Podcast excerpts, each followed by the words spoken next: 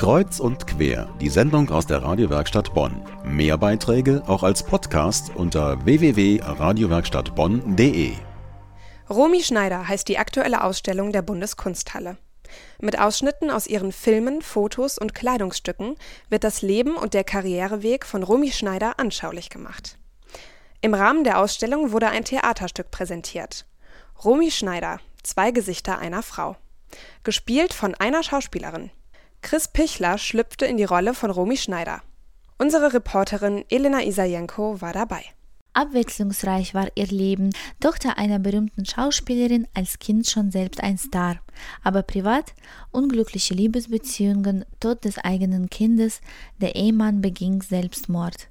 Die zwei Gesichter der Romy Schneider, ein tragisches Leben voller Widersprüche und eine dankbare Vorlage für die Schauspielerin Chris Pichler. Das eine ist die, dieses gut erzogene Mädchen, die versucht es den Eltern recht zu machen. Das andere ist eigentlich immer schon diese, dieses kleine Widerborstige, die aber aus dem Ganzen ausbrechen will.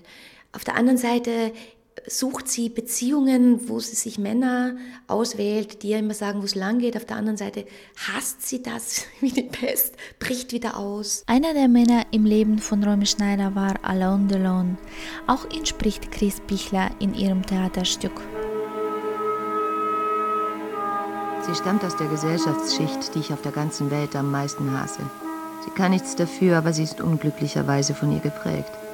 Ich konnte nicht in fünf Jahren das auslöschen, was ihr 20 Jahre lang eingetrichtert worden war.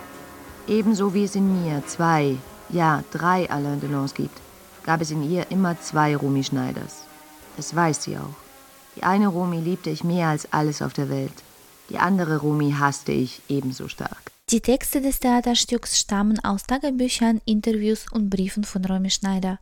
Chris Pichler trägt sie in der unverwechselbaren Klangfarbe der großen Schauspielerin vor. Jung und sanftmütig.